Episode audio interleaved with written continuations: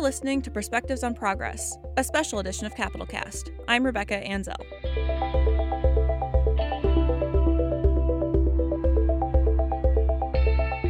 Our team at Capitol News Illinois is speaking with members of the Illinois Legislative Black Caucus about the effect of systemic racism on the state's communities. We've been hearing from these leaders about the specific societal, policing, criminal justice, education, and healthcare changes they say must occur for Illinois to move forward. Today, in the 11th episode of Perspectives on Progress, we'll speak with Representative Lamont Robinson.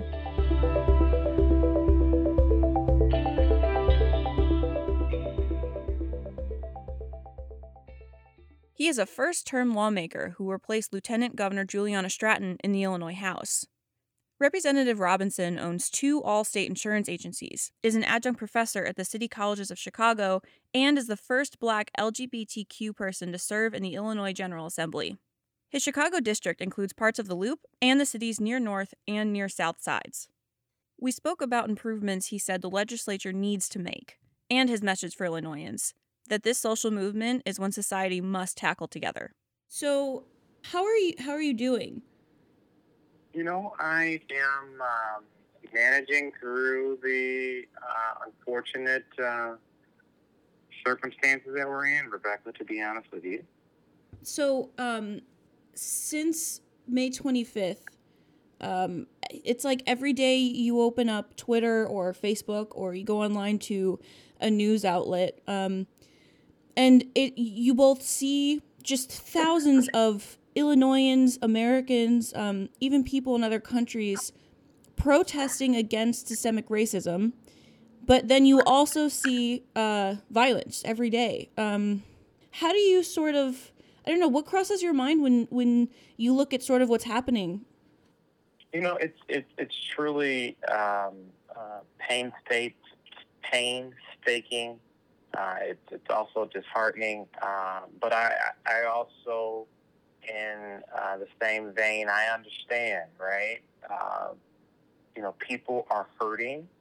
Uh, people are tired of seeing um, their. Uh, people are tired of seeing um, the same devastation around killings, uh, around uh, lack of proper education um, uh, adequate housing, um, um, education that's not funded, and uh, police brutality. And so people um, that you, you see um, rioting, unfortunately, um, are continuing to see the same, and they're not seeing the needle move, particularly in the African American community.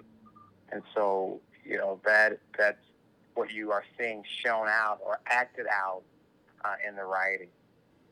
This is this is a bit of a personal question, um, but I so I've been asking all of the lawmakers that I've spoken to so far if if they have any sort of related experiences that they would be willing to share. Well, um, I have uh, been an educator for almost 10 years. Uh, I taught at the college level um, at uh, two of our community colleges in Chicago. I also ran a mentoring program called the Kappa Leadership Institute of Chicago. Uh, it was a high school college preparedness program where we sent hundreds of young men to colleges all across the country. Uh, and I had a student uh, that um, was at, at college and was beaten um, by a police officer. Um, and so, although not personally, uh, I have had students that have come into contact with police, uh, and, and also having to talk to young men about how to interact with the police. So instead of talking about uh, the SAT or ACT or uh, interviewing questions or, you know, how do you prepare for college? I'm having them to have conversations on how to prepare to survive. And that's problematic, Rebecca. How do we fix that? What what societal changes do we need, or criminal justice reforms, or or laws, or how do how do we address that? Well, you know, I'm, I'm, I'm, I'm very happy to say that uh, I'm in a body called the Black Caucus, and the Black Caucus is um, working with the House and the Senate uh, to really put some reforms down uh, and get it to the governor, uh, which is why Representative Buckner, Representative Tolliver, and I, the three of us, said, you know what, we need a special session. We need to be able to get back to work.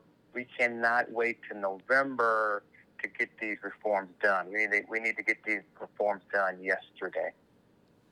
Absolutely. Um, as as a journalist, one thing that I um, have sort of just been asking is is is there anything that reporters can do to help? Is there anything that you see in the national conversation or in media coverage that you think needs to change um, that that would be beneficial in this situation? Uh, yes, I um, um, I was with uh, some young people yesterday uh, down from uh, my uh, state office in my district uh, that did a rally called "Good Kids Mad City." They were giving out masks and food, and it was only one news outlet there, Channel Five.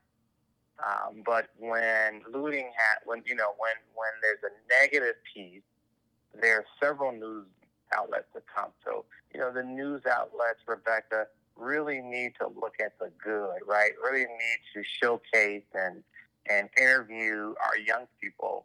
Um, that is what uh, you can do and your colleagues can do. We need to put some positive news out there. We need to show people that there is hope, uh, particularly around our young people. So, so on that note, is there anything in your district, um, anything positive, anything that gives you hope uh, that you'd like to share? Yes, as I mentioned to you, my young people that are stepping up and um, giving a thumbs down to the looting. Um, and they are, again, um, calling for the looting to stop, calling for uh, unity, uh, and um, having um, um, a protest uh, that are really getting the message out that they're hurting and they want change. And they're doing it in a way that is not offensive. They're doing it in a way that is not harming anybody. Um, you know, that is the hope that I see that I have to push forward for the youth in my district. Representative, where do where do we go from here? Um, if you if the the legislative leaders agree to hold a special session um, what are we looking at do you think we're looking at um, um, police reform we're looking at money for economic development we're looking at fixing uh, the broken unemployment system um, uh, putting money out on the street so people can um, get back to some some semblance of normalcy. We're looking at um, increasing minority contracts because, as a small business owner, I understand that um, small business is the back as the backbone of any community, and we hire people, right? But we need uh, we've been fighting minority contracting for years in the state, and we still get um, pennies on the dollar as it relates to minority contracts you know, we have to, this is the time now that we have to put our demands out and we have to put pressure on folks in leadership to be able to right the wrong that we've been dealing with for almost 50, 50, 50 plus years. And do you think do you think the the legislative leaders and the powers that be in government and society do you think they're listening now? Do you think do you think you'll be successful? I think they're absolutely listening because um, you cannot make a left turn or a right turn or turn on the TV without hearing what's going on. So absolutely, I think everybody is at everybody. This is affecting everybody across the state. It's just not. I'm a I am a Chicago legislator, um, but this is not just happening in Chicago. This is happening all across the state. Before I let you go, um, is there anything that you any message that you have for Illinoisans that you you want to make sure they know? That to reach out to your elected officials uh, wherever you live and let them know how you feel about what's going on. Uh, and if there's some things that you think that we should be doing legislatively, please um, uh, share that information with your uh, elected officials. We all are in this fight together. Uh, there, there, there should not be a have and have not society. There should be one society, and all people are doing well and flourishing. And if not, one person cannot flourish without the other. And so, again, my, my ask is that uh, we all do our part. And that part could simply be reaching out to your legislature uh, and your elected officials and letting them know that they need to get back to work uh, and they need to right the wrongs that are out in the society right now.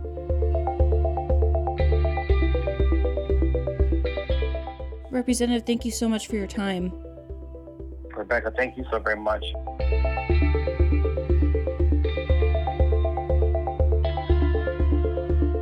That was Illinois Representative Lamont Robinson, and you've been listening to Perspectives on Progress, a special edition of Capitol Cast.